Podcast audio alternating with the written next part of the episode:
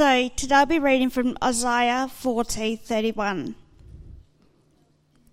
But those who but those who hope in the Lord, hope in the Lord, will will re- renew their strength. With they will soar on wings like eagles. They will run and not grow weary. They will walk and not be faint. Here's Anna. Thanks, Acacia. That was beautiful. I am talking today about running the race together.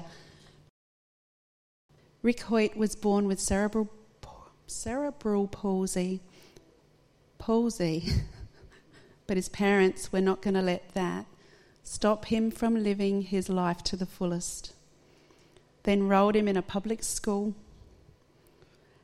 And as the video said, Rick communicated to his dad when he was 15 that he wanted to go in a race.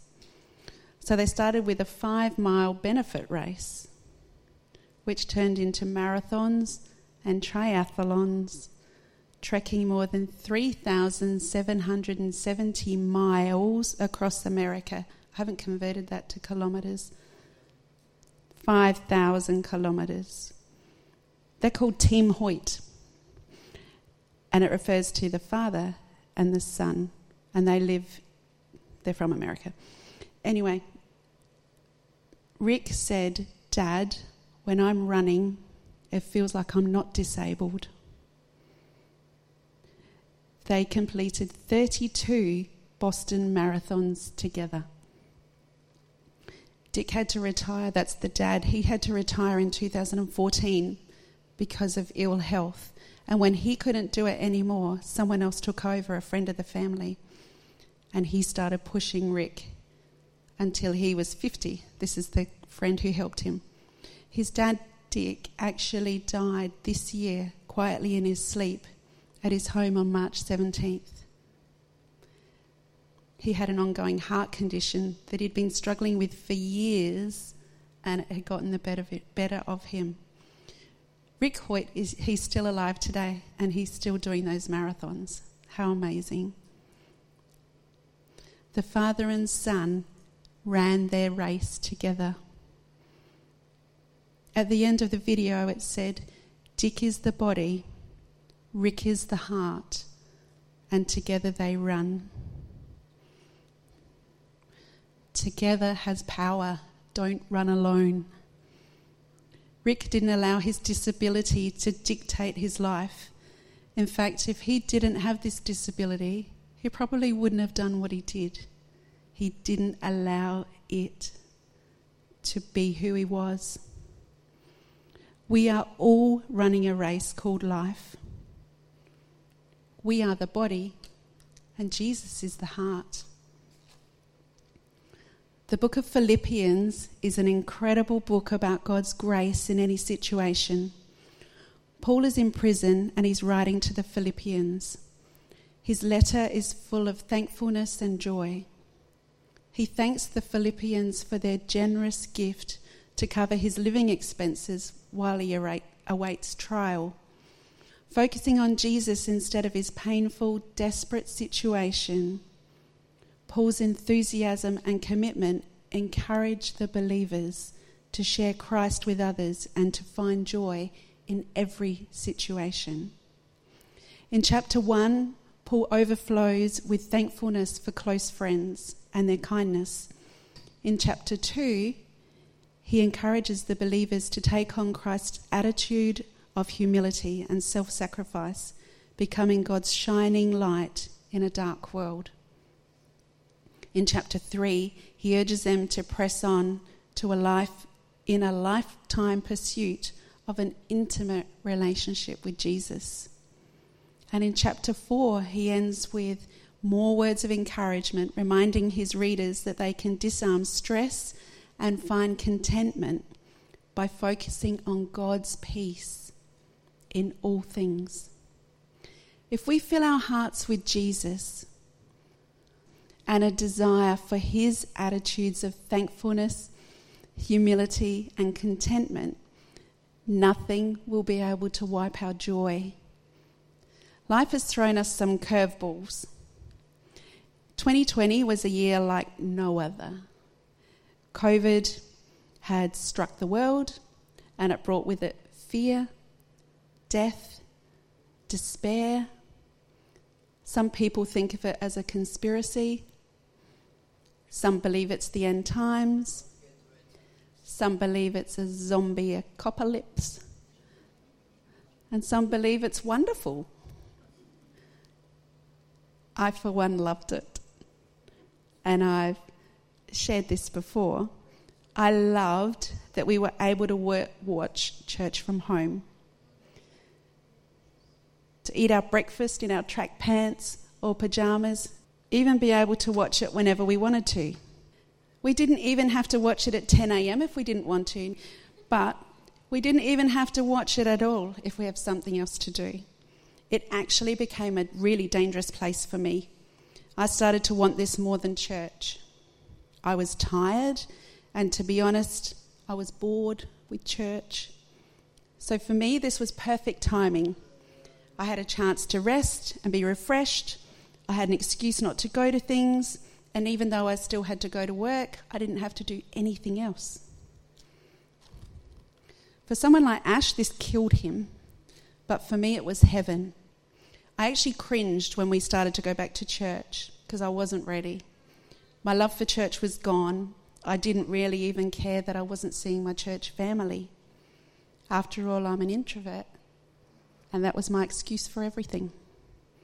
So this year, I started going through the motions, fulfilling my role in pastoral care and hosting. I would take great delight in telling people on a Sunday morning that I couldn't hug them because of COVID.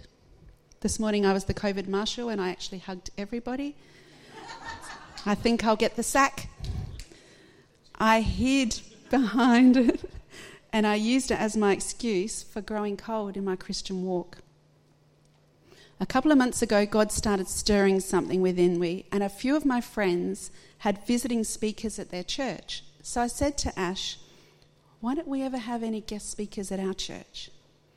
So we started reminiscing about the good old days when we used to have revival meetings, and we would go to every meeting because we wanted to, not because we had to. It was expected, but we wanted to. We actually wanted to be a part of it. It then stirred something in Ashley about revival and living our lives for Christ. He began to question church and what people expect from church. Do we expect to hear from God and encounter the supernatural? Or do we expect nothing? Do we expect three songs, preaching, then hang out in the cafe? We were becoming something that was not fulfilling or glorifying God, I believe. We were actually becoming a social club. So Ash started to press into, press into God to find out his heart for our church and what God wanted. And God began to speak. Ash started listening to a song called Rattle. We sang it last week, we sang it this week. The Spirit of God is on this song and the words began to resonate with Ashley for our church. A lot of our people had become dry. We'd become dead inside, not having the breath of God moving in us. So, if you were at church last week, you would have encountered the first of many mornings where God will be speaking and doing something wonderful. And the word to come out of that is prophesy to your dry bones and hear the word of the Lord. So, this month we're having a revival month and we are expecting amazing things. We are expecting healings, we're expecting salvations, we're expecting things to be broken in people's lives. We need revival to start with each one of us. It starts in your heart and it starts with you, just one person. We need to be praying for God to breathe into, the, into us the breath of life so that we can live in His victory and abundant life. We need to be praying for God's joy to fill us in all circumstances, just like Paul did in prison. Now I know that it's easy to do, but sometimes, sorry, easy to say, but sometimes hard to do. We're having revival nights during the month of May and we will be believing, be believing for God to show up, for His Holy Spirit to overwhelm us and to do something wonderful. We're believing for healing, physically, mentally, and spiritually. We are believing for our dry bones to be filled with the breath of God so that we can be the influence and the light that God has called us to be. Not just for May, but we believe that this is the start of something amazing for our church and in our community. But what if you're coming to these services and believing for healing and God doesn't heal you? What if you go away feeling the same as you came? This is something that we will never understand, but I firmly believe that whatever happens, God is in control. He has your life right in the center of his hand. Philippians 4:13 says, "I can do all things through Christ who strengthens me." And Philippians 4:19 says, "And my God will meet all your needs according to his glorious riches in Christ Jesus." Now, because you're my family, we share others' joys and sorrows. So I need to give you an update on what's going on with my dad. So, as you know, as some of you know, he's had he's got cancer and possibly only has a month to live. He's had this disease for two years and nothing has worked. He's had chemo and immunotherapy. These made him very unwell, so he stopped doing it. It didn't do anything to the cancer, it just made him sicker. The cancer's growing and it will take his life very shortly even though my dad knows that in the natural he doesn't have long, he's still hanging on for a miracle. He even says that the last two years have been his best ever. He's had so many opportunities to speak into people's lives about the Lord. It's actually been incredible. He's touched us. He has seen people get healed, he has seen people get saved, and he's had the most amazing influence over the people that he meets. The favour of God is upon him. But he hasn't had the healing that he so desperately craves. My dad is a fighter. He has many days when he's confined to bed and he sleeps. But as soon as he has energy, he's up. He's got a bike in his lounge. He puts on his lycra he puts the Tour de France on the telly and he rides. He rides for six hours a day sometimes. He nearly falls off by the end, and we do tell him off. But he one day will either walk into heaven or he'll ride into heaven. But his trust and his faith is in God, that God is in control. He will praise the Lord till his last breath. Philippians 4 4 says, Rejoice in the Lord always. Again, I say, rejoice. Let your gentleness be evident to all. The Lord is near. Do not be anxious about anything, but in everything, by prayer and petition, with thanksgiving, present your request to God. And the peace of God, which transcends all understanding, will guard your hearts and your minds in Christ. Jesus said, Ask and keep on asking and it will be given to you. Do not give up on your healing. Do not give up on your praying for your family who are not saved. Together as a church and a family, we will see people healed. We will see people saved. And we will see addictions broken. We will see mental health restored if we trust the Lord and we run this race together.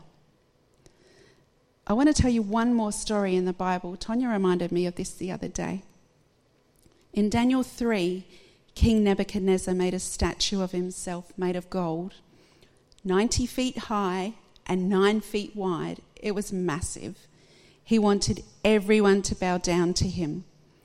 So he would have people playing instruments horns, flutes, harps, didgeridoos, ukuleles, all kinds of music.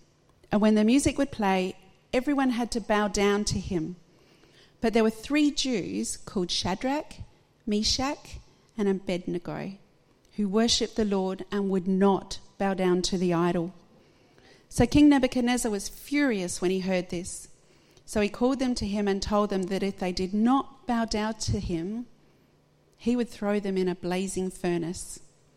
He said to them, If you are thrown into the fire, what God will be able to rescue you from my hand?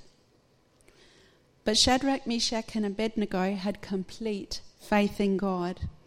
They said to the king, O Nebuchadnezzar, we do not need to defend ourselves before you in this matter. If we are thrown into the blazing furnace, the God we serve is able to save us from it, and he will rescue us from your hand, O king. But even if he does not, we want you to know, O king, that we will not serve your gods or worship the image of gold you have set up. So Nebuchadnezzar was furious and threw them into the fire, bound up and made the fire seven times hotter than it was usually. As he was watching, expecting them to be burnt to smithereens, there were four of them in the fire, and the fourth one looked like a son of God. It was Jesus. He called them out of the fire and was, was amazed that they didn't even smell like smoke. Nebuchadnezzar said, Praise be to the God of Shadrach, Meshach, and Abednego, who has sent his angels and rescued them. He then promoted them and said that anyone who spoke against their God would be cut into pieces, and their houses would be turned into piles of rubble, for no other God can save this way. That's pretty full on. But what I want to show you is that these three men had total trust in God and said, even if, even if God didn't deliver them, they would not bow to a false God. The God of these three men is the same God that we serve today. He never changes. He's the same yesterday, today, and forever.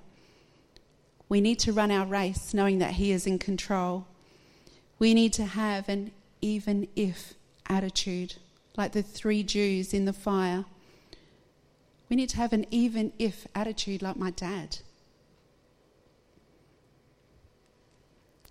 It's time.